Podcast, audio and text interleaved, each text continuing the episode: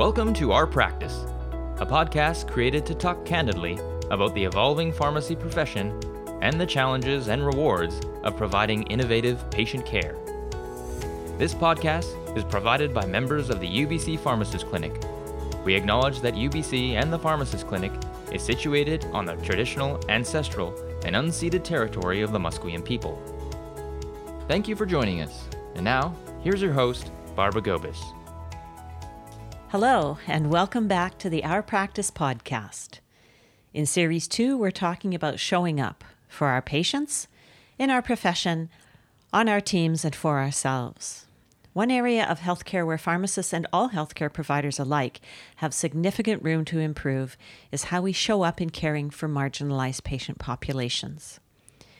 Marginalization is a social process by which individuals or groups are distanced from access to power and resources. Whether intentional or unintentional, we have fallen short and failed to provide the best possible care for patients in these groups. Some examples of marginalized populations include, but are by no means limited to, people of certain races, religions, political or cultural groups, ages, gender, or financial status. The Pharmacist Clinic has a clear goal to enable more patients at risk of drug therapy problems to receive culturally safe, best practice pharmacist care. In doing so, we have learned a lot, but it is still just the beginning of our work to engage across differences and deepen our learnings. Today, I am so pleased to welcome a new guest to the Our Practice podcast, Timothy Lim. Tim joined the clinic team after several years in a clinical pharmacist role at the Royal Columbian Hospital. Tim's passion for providing culturally safe, patient centered services has enabled him to take on roles collaborating with the First Nations communities uh, in our province, as well as advocating for the 2SL LGBTQIA health at the clinic. Tim completed his undergraduate pharmacy training at UBC and a pharmacy residency with the Lower Mainland Pharmacy Services here in Vancouver. Tim, we have a lot to talk about, and this is a serious topic. Let's dive right in.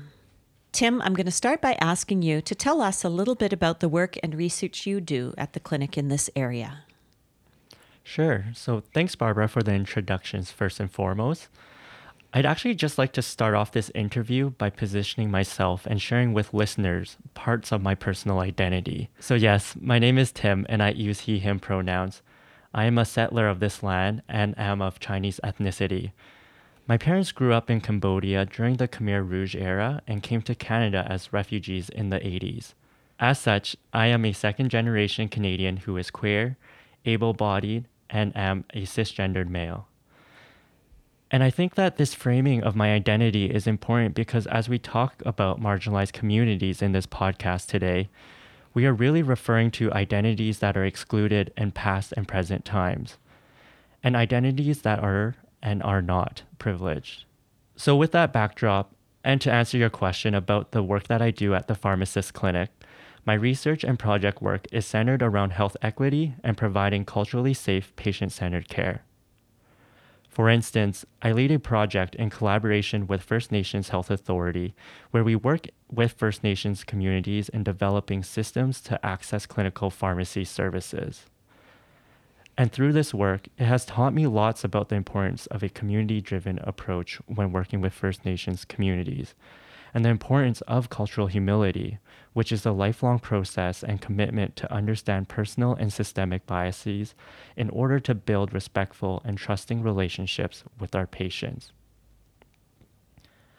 I am also currently working on a research project where we are hosting focus groups with deaf, deaf-blind, and hard of hearing patients to learn how to better provide pharmaceutical care and serve these populations.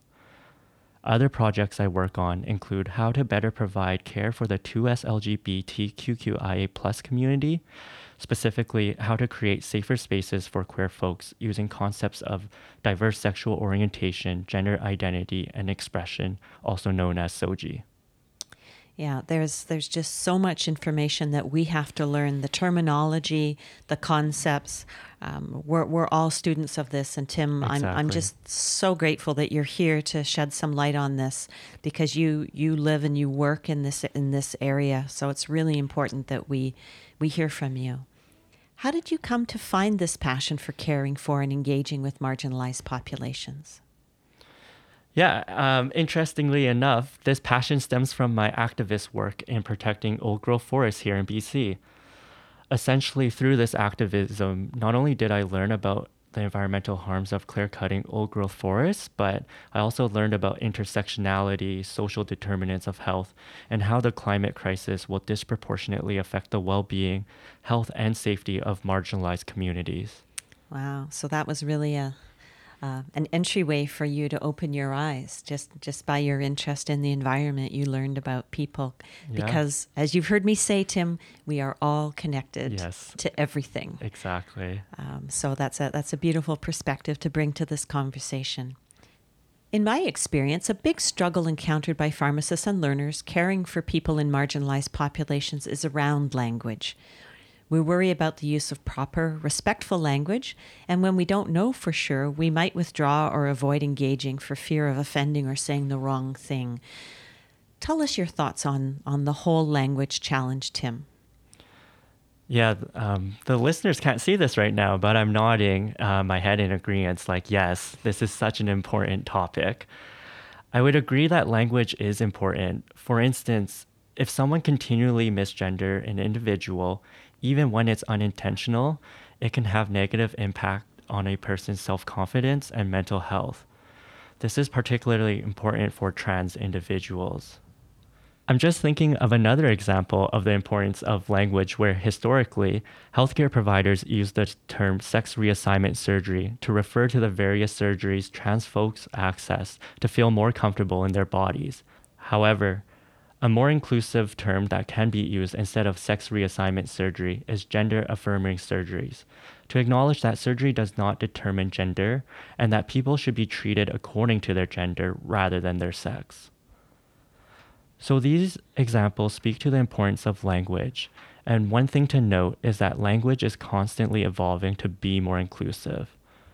In fact, I struggle with using the term marginalized, underrepresented, or underserved when referring to people of color, women, the 2S LGBTQIA plus communities, seniors, people with disabilities, and any other groups who are made to feel like they do not belong, because in fact, these words themselves are belittling, discriminatory, diminishing, and ironically marginalizing.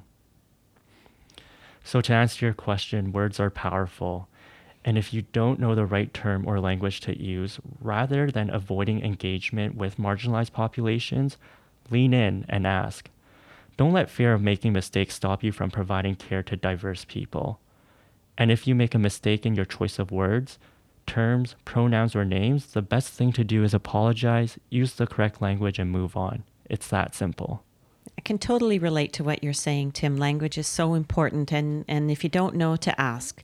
Like even even as something as as straightforward as your name is Timothy, but I asked you how you wanted me to call you, and you told me Tim, and so officially I refer to you as Timothy, but in our interactions I refer to you as Tim, and I feel comfortable with that. If I hadn't asked, I wouldn't know, and I might fumble around Exactly. uh, and make us both feel a little bit awkward. Exactly. Yeah. It's it's that simple, right? it's just a simple question. Uh-huh. And I prefer Barbara, Yeah. not Barb. So there you go. We Yeah. all have our preferences. Yeah. Exactly. And it's important to ask. Um, how has working with marginalized communities changed the way you practice and provide patient care in general, Tim? Yeah, that's a great question that really makes you think. For me, I think providing patient care with cultural humility in mind has been a meaningful change to my practice. Cultural humility is humbly acknowledging that I am a learner when it comes to understanding my patient's experiences. In doing so, it gives me space to recognize my personal biases, avoid making stereotypes, and equalizes any power imbalance in my patient interactions. So, to kind of build on the last question, cultural humility enables me to be mindful of the language I use when speaking with patients. For instance, being more aware of questions that may be triggering or sensitive to patients and framing them in a more appropriate manner. And by practicing with humility, I hope to create a safe and welcoming space for open communication, a space that is free of judgment, and opportunities to collaborate with my patients in making informed decisions on their health. Thank you, Tim. What are some of the things that you do to prepare before you engage with marginalized communities or community members? Yeah, that's a great question, Barbara. Thanks for asking. As with any patient care workup, a prerequisite is to do your prep work and research. In the realm of working with marginalized populations, taking that extra step of learning about why this population has been historically excluded will help you contextualize the patient's personal experiences and how that relates to outcomes such as their health status and well being. Specifically, in my work with First Nations communities, it started with my own self education and learning. And in fact, this learning and unlearning is still going on today. Even prior to providing direct patient care, I spent time understanding the impacts of colonialism on Indigenous wellness and the impacts of Canada's past and present relationships with Indigenous people, including the Indian residential school system, the Indian hospital system, forced sterilization, conducting unethical nutritional experiments on indigenous peoples in the 40s and the 50s, to the 60 scoops, to contemporary entrenchment of racism towards indigenous people in present day. And through this learning, I've come to recognize how these systems act as tools and forms of genocide and how it impacts indigenous health and well being. It's only after learning then, pausing and sitting with this uncomfortable truth, can I begin to show up with more compassion and more empathy? And showing up can take many forms, like providing opportunities for longer appointments and not cutting the patient off, recognizing the value of traditional knowledge, cultural and spiritual practices as a form of medicine, and partnering with elders whenever possible. So, relating back to your questions about how to prepare for patient appointments with marginalized populations, searching for continuous education opportunities like completing the San'yas Indigenous Cultural Safety Training, listening to voices of marginalized populations, and searching for courses on the PHSA Learning Hub are all great places to start. Thanks for those practical suggestions, Tim. Is there any other advice you can share with pharmacists and student pharmacists providing care to marginalized communities for the first time? Yeah, I think the important thing is to let your patient take lead and ownership of their health. Be open to listening to their stories and concerns. We all have our own biases, and learning to acknowledge them helps us become more compassionate and understanding listeners and healthcare providers. Another thing I've come to learn is that healthcare is inequitable in our province despite healthcare being universal in Canada. There are barriers like geographic location, difficulties in accessing technology and internet, as well as social determinants of health that can all affect a patient's access and experience with healthcare. For example, a patient who's making a minimum wage salary and lives in rural BC will not have the same access to hospital or primary care services as those in the lower mainland. Further, if they're making minimum wage without any third party health insurance, a very plausible reality for them can be a debate of whether they pay for their blood pressure medication or provide their family with food. Or do they buy the cheapest canned foods, which is likely unhealthy, over purchasing more expensive, healthier food options? It's socioeconomic context and non medical factors like the ones I've just shared that helps us better understand the patient's health status. Lastly, I think just acknowledging that this process of showing up for our patients, particularly those who have been historically excluded, and practicing culturally safe care and with humility is a lifelong process and is not a one and done task. You must constantly seek to learn and unlearn and challenge your biases to better serve your patients. Tim, I have to say, this has been such a rich and rewarding conversation with you. Thank you so much for joining us today and sharing your insights and, and pearls.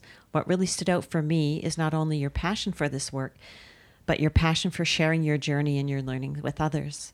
We still have so much work to be done and barriers to break to improve care for marginalized populations, but I'm hopeful that the information you shared can inspire all of us to commit to being part of a system that is safer, more accessible, more inclusive, and more equitable. That's it for today. Please join us next time when we invite Jamie Ewan back to the mic to talk about innovation in pharmacy practice. Yes, including your practice too.